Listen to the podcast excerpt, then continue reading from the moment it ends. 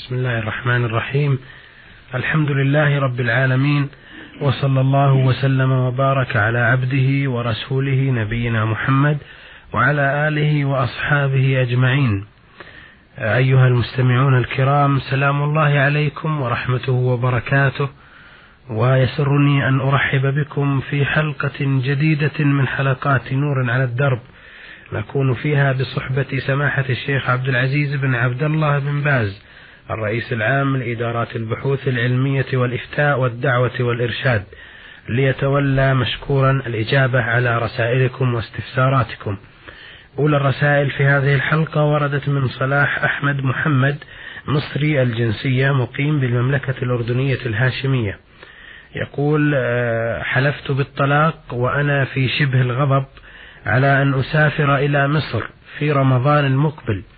فهل إذا جاء رمضان المقبل وكان في العمر بقية ولم أسافر هل تعتبر طلقة؟ وإذا كانت تقع طلقة آه، أسافر إن شاء الله. آه، وإذا كانت تقع وسافرت فهل ترتفع؟ آه، أفيدوني أفادكم الله. بسم الله الرحمن الرحيم. الحمد لله وصلى الله وسلم على رسول الله وعلى آله وأصحابه ومن اهتدى بهدى أما بعد هذا الطلاق المعلق فيه تفصيل. فإن كنت أيها السائل أردت بذلك التأكيد على نفسك والحث على السفر ولم تريد إيقاع الطلاق على زوجتك إن لم تسافر فهذا حكمه حكم اليمين في أصح قول العلماء وعليك كفارتها إن لم تسافر ولا يقع شيء. وزوجتك باقي في عصمتك. هذا إذا كنت إنما أردت التأكيد على نفسك. وحثها على السفر في رمضان. أما إن كنت أردت إيقاع الطلاق إن لم تسافر فإنه يقع طلقة على زوجتك واحدة ولك مراجعتها في الحال. بإشهاد اثنين من المسلمين الطيبين على أنك راجعت زوجة, زوجة فلانة. تخبرهم بالواقع وتقول لا راجعتها. إلا إذا كانت إذا كنت قد طلقتها قبلها طلقتين تكون الثالثة ما فيها مراجعة. أما إذا كنت ما طلقتها قبل هذا الطلقتين فإنك تراجعها. إذا كنت أردت إيقاع الطلاق إن لم تسافر. والله أعلم. نعم. بارك الله فيكم. وهذه رسالة من محمد رشيد عبد الرحمن من الجمهورية العراقية محافظة نينوى. يقول فيها قرأت في كتاب المجموعة المباركة عن رسول الله صلى الله عليه وسلم من صلى ليلة الثلاثاء ست ركعات يقرأ في كل ركعة فاتحة الكتاب مرة وسورة الإخلاص والمعوذتين فإذا فرغ من صلاته يقول لا إله إلا الله وحده لا شريك له له الملك وله الحمد يحيي ويميت وهو حي دائم لا يموت أبدا بيده الخير وهو على كل شيء قدير. سبعين مرة أعطاه الله بكل حرف عشر حوريات من الحور العين. على كل واحدة منهن سبعون حلة من النور ويبنى له عشر آه، مدينات في كل مدينة ألف قصر وله من الثواب ما لا يصفه الواصفون. فهل هذا الحديث صحيح أم غير صحيح؟ أفيدوني أفادكم الله. هذا الحديث ليس بصحيح عند أهل العلم بل هو موضوع مكذوب على الرسول صلى الله عليه وسلم لا صحة له. والمجموعة هذه لا يوثق بها ولا بما فيها المقصود أن هذا الحديث خبر مكذوب ليس بصحيح عن رسول الله عليه الصلاة والسلام. نعم. بارك الله فيكم. هذه رسالة من عين ألف عين من الرياض. يسأل عن قضية الخلاف بين أهل الفتوى حول مسألة ستر الوجه وأنه واجب وأنه من الحجاب الشرعي آه، والكلام آه، حول حديث أسماء رضي الله عنها آه، الذي يستدل به من ذهب إلى كشف الوجه. نرجو القول الفصل. بارك الله فيكم. الوجه عورة يجب ستره أعني وجه المرأة إلا عن محارمها كأخيها وأبيها وعمها ونحو ذلك. أما من جهة الأجانب فيجب سترها ستر وجهها لأنه عورة وهكذا بقية بدنها عورة. تستر رأسها ووجهها وبقية بدنها إلا عن محارمها. لقول الله عز وجل في كتابه الكريم وإذا سألتموهن متاعا فاسألوهن من وراء حجاب. ذلكم أطهر لقلوبكم وقلوبهن. فبين سبحانه أن الحجاب أطهر لقلوب الجميع. ومعناه أن عدم الحجاب يسبب الفتنة والخبث.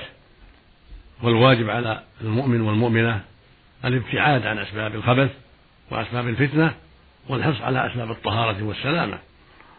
أما حديث أسماء الذي أشار إليه السائل فهو أن أبا داود رحمه الله في سننه روى عن عائشة رضي الله عنها أن النبي صلى الله عليه وسلم دخل عليها وعندها أسماء أختها بنت أبي بكر زوج الزبير رضي الله تعالى عنه وعليها ثياب الرقاق فأعرض عنها النبي صلى الله عليه وسلم وقال يا أسماء إن المرأة إذا بلغت المحيض فإنه لا يصلح أن يرى منها إلا هذا وهذا.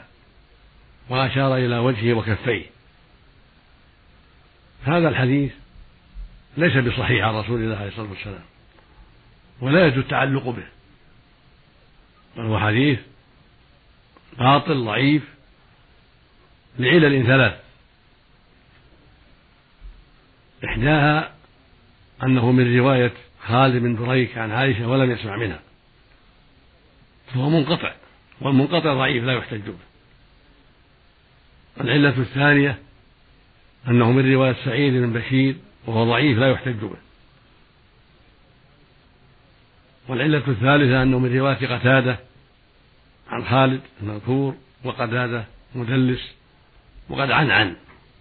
والمدرس لا تقبل روايته إذا عن عن حتى يصرح بالسماع. وعلى فرض صحته هذا فيكون يكون محمولا على ما قبل الحجاب. وبعد نزول الحجاب أمر النساء يسترن وجوههن أو أكفهن.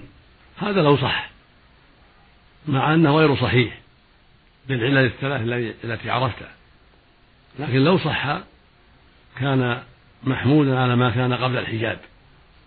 كانت المرأة المسلمة تكشف وجهها وكفيها عند الرجال قبل الحجاب. ثم شرع الله الحجاب فأمرنا بالستر. قالت عائشة رضي الله عنها كما روى البخاري ومسلم في الصحيحين لما سمعت صوت, صوت صفوان المعطل في غزوة الإفك يسترجع قال فلما سمعت صوته خمرت وجهي وكان قد رآني قبل الحجاب. فعلم بذلك أنهن بعد الحجاب قد أمرن بتخمير الوجوه وسترها. فهذا نص ثابت في الصحيحين عن عائشة رضي الله عنها دال على أن النساء بعد نزول آية الحجاب أمرنا بتخمير الوجوه والحجاب. فحديث أسماء لو صح محمول على الحالة الأولى مع أنه كما عرفت حديث غير صحيح بل معلول بالعلل الثلاث. نعم.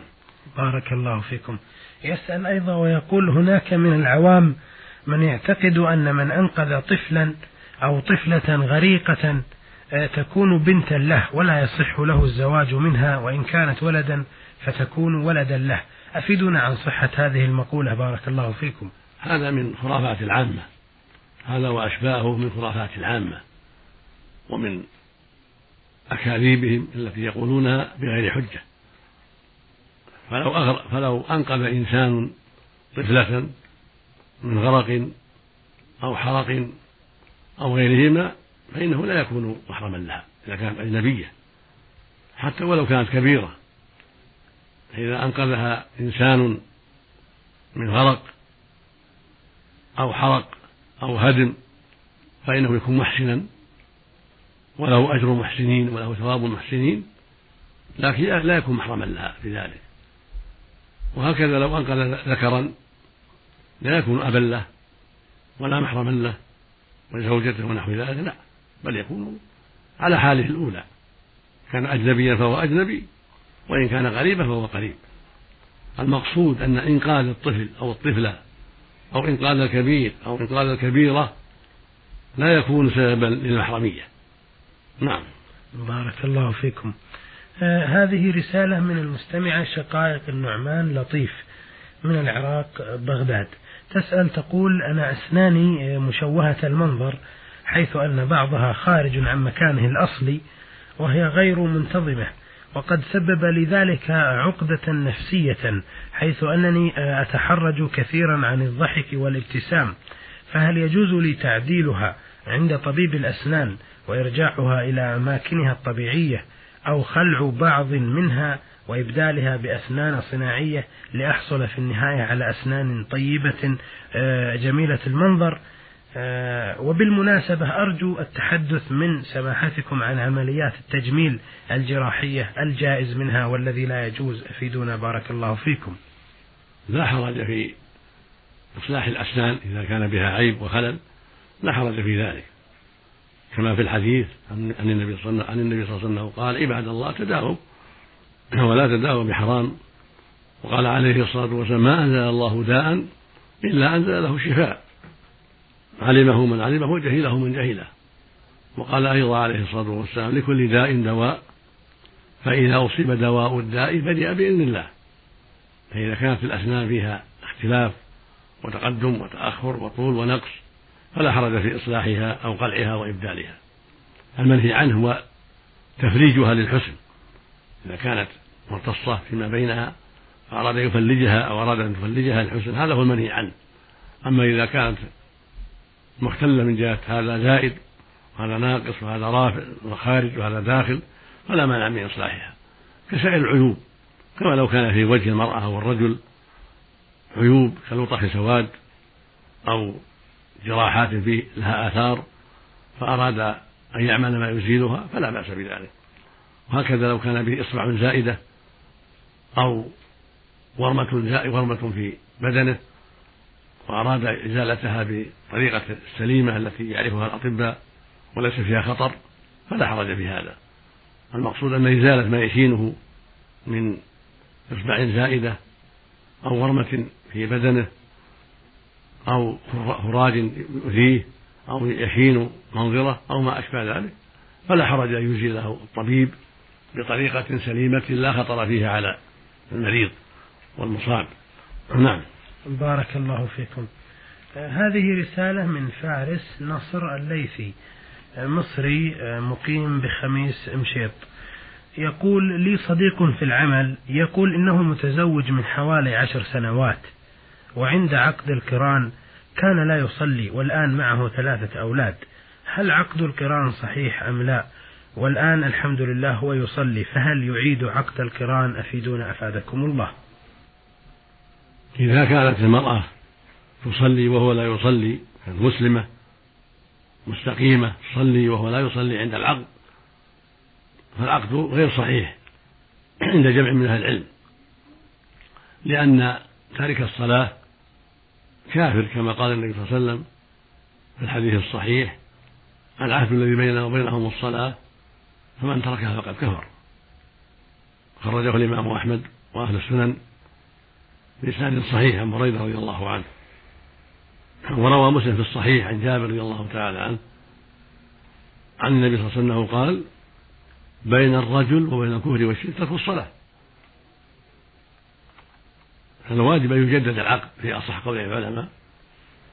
وذهب جمع من أهل العلم إلى أنه لا يكفر بذلك إذا كان يؤمن بأنها حق وأنها واجبة. ولكن ترك الصلاة تساهلا وتهاونا قالوا يكون عاصيا ويكون فيه كفر دون كفر ولكن لا يكون كفرا أكبر. فعلى هذا القول لا يلزم تجديد العقد. ولكن الأصح الأصح والأظهر من حيث الدليل كفره كفرا أكبر وأن عليه أن يعيد هذا العقد بالطريقة الشرعية بعد ما تاب الله عليه ومن عليه بالهداية. أما إن كانت المرأة مثله حين حين الزواج لا تصلي فهذا مثل زواج الكافر بالكافرة. عقدهما صحيح ولا حاجة إلى التجديد وعليهما جميعا أن يتوب إلى الله توبة صادقة. نعم. بارك الله فيكم. وحكم الأولاد في الحالين وحكم, وحكم الأولاد في جميع الأحوال لاحقون بأبيهم لأنه وطن بشبهة فأولاده لاحقون به. نعم. بارك الله فيكم. يسأل ثانية في نفس رسالته الأخ فارس نصر الليثي آه، حول قضية الحقيقة تتكرر لدينا في كثير من الأسئلة بشكل عجيب وهي قضية آه، جواز السفر وترك الزوجة لأكثر من سنة أو ستة أشهر وأن هذا فيه شيء من التقصير تجاه الزوجة وأنه يلزمه الرجوع وما إلى ذلك مع أن بعض الناس مضطر للسفر والغربة من أجل البحث عن الرزق. فيسأل عن ذلك. لا حرج على الزوج أن يسافر لطلب العلم أو لطلب الرزق ولا حد لسفره لا بستة أشهر ولا بغير ذلك. ولكنه مهما استطاع أن يسافر بها معه إذا كانت الحال تؤمن فينبغي له يسافر بها إذا استطاع ذلك. أما إذا لم يستطع فإنه يبقيها في محل آمن ويسافر لطلب العلم أو طلب الرزق ويحرص على أن يعجل العودة إليها بين وقت وآخر مراعاة لظروفها وظروفه جميعا ولا يتحدد بوقت. ولو كان أمير المؤمنين عمر بن الخطاب رضي الله عنه حدد للجند ستة أشهر اجتهادا منه. حيث تيسر ذلك. فإذا تيسر له أن يأتي بعد ستة أشهر أو بعد أربعة أو خمسة أو ثلاثة هذا طيب وحسن وبكل حال فينبغي له أن يلاحظ ما يجمع بين المصالح. وحال المرأة تختلف. قد تكون في محل آمن فلا يخشى عليها ولا طال السفر وقد تكون في محل غير آمن ويخشى عليها فينبغي له أن يعجل الرجوع إليها ويحرص على تأمين حالها أو نقلها معه. فهذا الأمر يختلف باختلاف أحوال الزوج وأحوال الزوجة وأحوال البلاد والأمن عن المرأة وعدم الأمن. حيث كان الأمن متوفرا فالأمر أوسع. حيث كان الأمر غير متوفر فالواجب عليه يراعي ذلك بتعجيل الأوبة وعدم إطاعة السفر أو بنقلها معه حتى يطمئن إلى ذلك. ويسلم من خطر ويسلم وتسلم أيضا من خطر الغربة. نعم. بارك الله فيكم. وهذه رسالة من آه، المرسل شعبان عبده القاضي من جمهورية مصر العربية. يقول أنا أعمل في العراق وقمت بإرسال مبلغ من المال يزيد عن الألف جنيه مصري عن طريق البنك إلى ابن خالتي آه، وأخ زوجتي وأخي زوجتي فاستلمه من البنك وبعد خروجه سرق المبلغ منه. فقال لي إن المبلغ سرق وضاع مني. فهل لي الحق أن أطالبه بهذا المبلغ؟ وهل يغرم؟ آه، أفيدوني أفادكم الله. هذا الأمر بينك وبينه إن سامحته فلا بأس. وإن لم تسامحه فبينكما المحكمة تنظر المحكمة في دعواه وفي حجته وفي كيفية السرقة. وتحكم بعد ذلك. نعم. بارك الله فيكم. يسأل أيضا ويقول في نفس هذه الظروف آه، حلفت على زوجتي بالطلاق في شريط وأرسلته إليها وقلت علي الطلاق إذا ما ذهبت وأخذت هذا المبلغ من أخيك فتكونين طالقة. وبعدها سافرت إلى مصر ولم أفعل آه، أي شيء تجاه هذا اليمين. أفيدوني أفادكم الله. إذا كان اليمين قصدت به نفسك أنت اللي تفعل هذا الشيء أو قصدت أنها تفعل هذا الشيء فإن كان المقصود من هذا حث نفسك كان المقصود حث نفسك على أخذ الشيء أو حثها هي على أخذ الشيء وليس المقصود فراقها وطلاقها فهذا حكم حكم اليمين على الصحيح من أقوال من قول العلماء. أما إن كنت قصدت إيقاع الطلاق إن لم تفعل أو إن لم تفعل هي إن كنت إن كنت قصدت أنها تفعل هي فهذا يقع بطلقة إذا لم تفعل. إذا كنت قصدت إيقاع الطلاق. نعم. بارك الله فيكم. وهذه رسالة من السائلة نون نون قاف لم تذكر عنوانا. تقول في رسالتها هل يجوز أن أساعد الطالبة التي تطلب مني المساعدة في الامتحان؟ وأنا أعلم أن الرسول صلى الله عليه وسلم يقول من غشنا فليس منا. فهل إذا أخبرتها آه، أخرج أو أكون من أهل الغش وأخرج من الأمة المحمدية. أفيدنا أفادكم الله. الغش لا يجوز. لا في الامتحان ولا في المعاملات. والواجب على المؤمن أن يكون بعيدا عن الغش حريصا على النصح. والامتحان إذا حصل فيه الغش يضر الأمة. إن المقصود من الامتحان معرفة تحصيل الطالب والطالبة فهم ومعرفة فهمهما. وقوة إدراكهما العلوم فلا يزرغ الغش في الامتحان ولا أن تعيني عليه. وهذا من باب الوعيد من غشنا فليس من هذا من باب الوعيد وليس معناه أن من غش يكون كافرا لا. هذا خلاف رأي الخوارج المبتدعة. من غشنا فليس منا هذا معناه الوعيد والتحذير. يقول النبي صلى الله عليه وسلم من غشنا فليس منا. تحذيرا من الغش وتنبيها للأمة على أنه لا يجوز. حتى لا تقع فيه. لكن متى وقع من الإنسان صار معصية يأثم بذلك وليس معناه أنه يكفر ويخرج من الإسلام. نعم. بارك الله فيكم. أه، تسأل أيضا وتقول أه، ما هو الحوض المورود وما الفرق بينه وبين نهر الكوثر؟ الحوض المورود حوض في الأرض للنبي صلى الله عليه وسلم يوم القيامة والكوثر في الجنة. يصب منه ميزابان في الأرض في هذا الحوض الذي وعد الله به نبيه عليه الصلاة والسلام ويرده عليه المؤمنون من أمته. هو حوض عظيم طوله شهر وعرضه شهر. يرد عليه أهل الإيمان. ومن شرب منه شربة لم يظمأ بعدها أبدا. وآنيته عدد نجوم السماء. وماؤه من الجنة ينزل من نهر الكوثر. هذا هو تفصيل هذا الأمر. الحوض في الأرض وماؤه من الجنة والكوثر نهر في الجنة وماؤه ينزل في هذا الحوض من طريق ميزابين كما قاله النبي صلى الله عليه وسلم. يصبان في هذا الحوض في يوم القيامة يريده المؤمنون من أمة محمد عليه الصلاة والسلام. نعم. بارك الله فيكم. تقصدون سماحة الشيخ بالأرض أرض المحشر؟ هي أرض, أرض هذه الأرض معروفة أرض المحشر. نعم بارك نعم. الله فيكم أرض المحشر نعم. إنما هو غير موجود حاليا يعني. لا. النهر في الجنة موجود. موجود. قال الله تعالى إنا أعطيناك الكوثر. وهو نهر في الجنة عظيم. ويوم القيامة يصب منه ميزابان في الأرض التي تبدل يوم القيامة ويكون عليها الناس. بارك الله نعم. فيكم. بارك الله فيكم.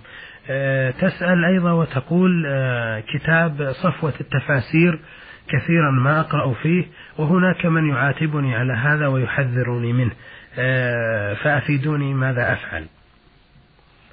صفوة كتاب صفوة التفاسير كتاب مفيد جمع فيه مؤلفه نقولا كثيرة من تفاسير العلماء وفيه بعض الملاحظات والمؤاخذات التي نرجو أن يصححها المؤلف في المستقبل. فيه أشياء تلاحظ عليه من جهة بعض التأويل وأشياء قد لاحظها بعض أهل العلم عليه والعزيمة منه أنه سوف يصحح كل ما هناك من خطأ. نسأل الله يعينه على ذلك. نعم. بارك الله فيكم. وهذه رسالة من السائلة راء آه، طه من الرياض. تقول آه، في أيام الحيض تأتيني أحيانا يأتيني الدم في أوقات متقاربة وأحيانا لا ينقطع عني الدم نهائيا فماذا أصنع؟ هل أغتسل وأصلي علما بأنني لا أستطيع أن أحدد هذه الأوقات لأنها لا تنضبط؟ وقد لا أجد آه، فرصة للاغتسال لأنه آه، قد ينزل مني الحيض كما قلت لكم بغير انضباط. عندما أريد أن أغتسل ينزل مني الحيض أحيانا. فماذا أفعل بالنسبة للصلاة؟ وقد تركت الصلاة في مرات سابقة ولم أغتسل أفيدوني أفادكم الله. إذا استمر الدم بالمرأة فإنها تكون مستحاضة وتصلي وتصوم ولو معها الدم ولو كان معها الدم مثل صاحب السلس الذي يستمر معه البول دائما ولا ينقطع إلا في أشياء يسيرة يصلي على حسب حاله دائما ويستنجي إذا دخل الوقت ويصلي في الوقت الفريضة والنوافل ويمس المصحف ويقرأ القرآن حتى يأتي الوقت الآخر. كالمستحاضة سواء لأن النبي لأن النبي عليه الصلاة والسلام قال للمستحاضة توضئي لكل صلاة. والمستحاضة هي التي يستمر معها الدم ولا ينقطع إلا أشياء يسيرة. فهذه يقال لها مستحاضة فعليها أن تصلي ما فرض الله عليها وتصوم وتحل زوجها لأنها مبتلاة بهذا الدم المستمر. ولكن تجلس أيام الحيض المعتاد. إذا جاء وقت العادة التي تعرفها خمسة أيام ستة أيام سبعة أيام عادتها المعروفة تجلسها. فلا تصلي ولا تصوم ولا تحل زوجها فإذا انتهت هذه الأيام المعتادة اغتسلت وصلت وصامت وحلت لزوجها. هذا هو الواجب في هذه المسائل. نعم. والحج كذلك؟ والحج كذلك نعم. بارك الله فيكم. آه هذه رسالة من السائل عين ميم عين مصري يعمل بالقصيم. يقول أنا من قرية صغيرة وفي هذه القرية بعض الناس يتعاملون بطريقة لا أدري عن حكمها. يبيعون المحصول الزراعي قبل جمعه بمدة طويلة ونظرا لهذه المدة الزمانية الباقية على جمع المحصول فإنهم يبيعونه بخمسين ريالا مثلا بدلا من ثمانين لو كان مجموعا. فما حكم هذه آه هذه الطريقة؟ أفيدنا أفادكم الله. هذا فيه تفصيل. إذا اشتد الحب واستوى جاز بيعه في السنبل أو بعد الحصاد كل صاع بكذا. كل صاع بكذا يجمعه ويدراه ويعطي صاحبه. كل صاع بكذا. كل نصف صاع بكذا كل مد بكذا على حسب المعيار المعروف بينهم. إذا كان قد اشتد. أما إذا كان في الذمة يبيعه في الذمة. يقول اشتري منك في ذمتك. كل صاع بكذا إلى أجل معلوم فهذا يسمى سلما. فيجوز لصاحب الحرث صاحب الزراعة أن يبيع من ذمته مئة صاع ألف صاع ألفين ثلاثة إلى أجل معلوم بسعر معلوم.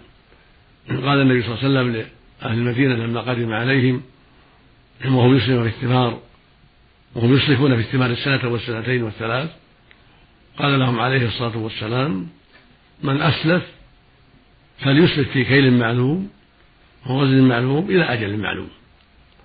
فإذا باع صاحب المزرعة على إنسان آصعا معلومة أو مقدارا آخر بكيل آخر معلوم عندهما إلى أجل معلوم بثمن معلوم فلا بأس يسمى سلما. أما إن باعه الزرع الحاضر المستوي الذي قد اشتد واستوى قال هذا الزرع قد اشتد واستوى أبيعك حاصله.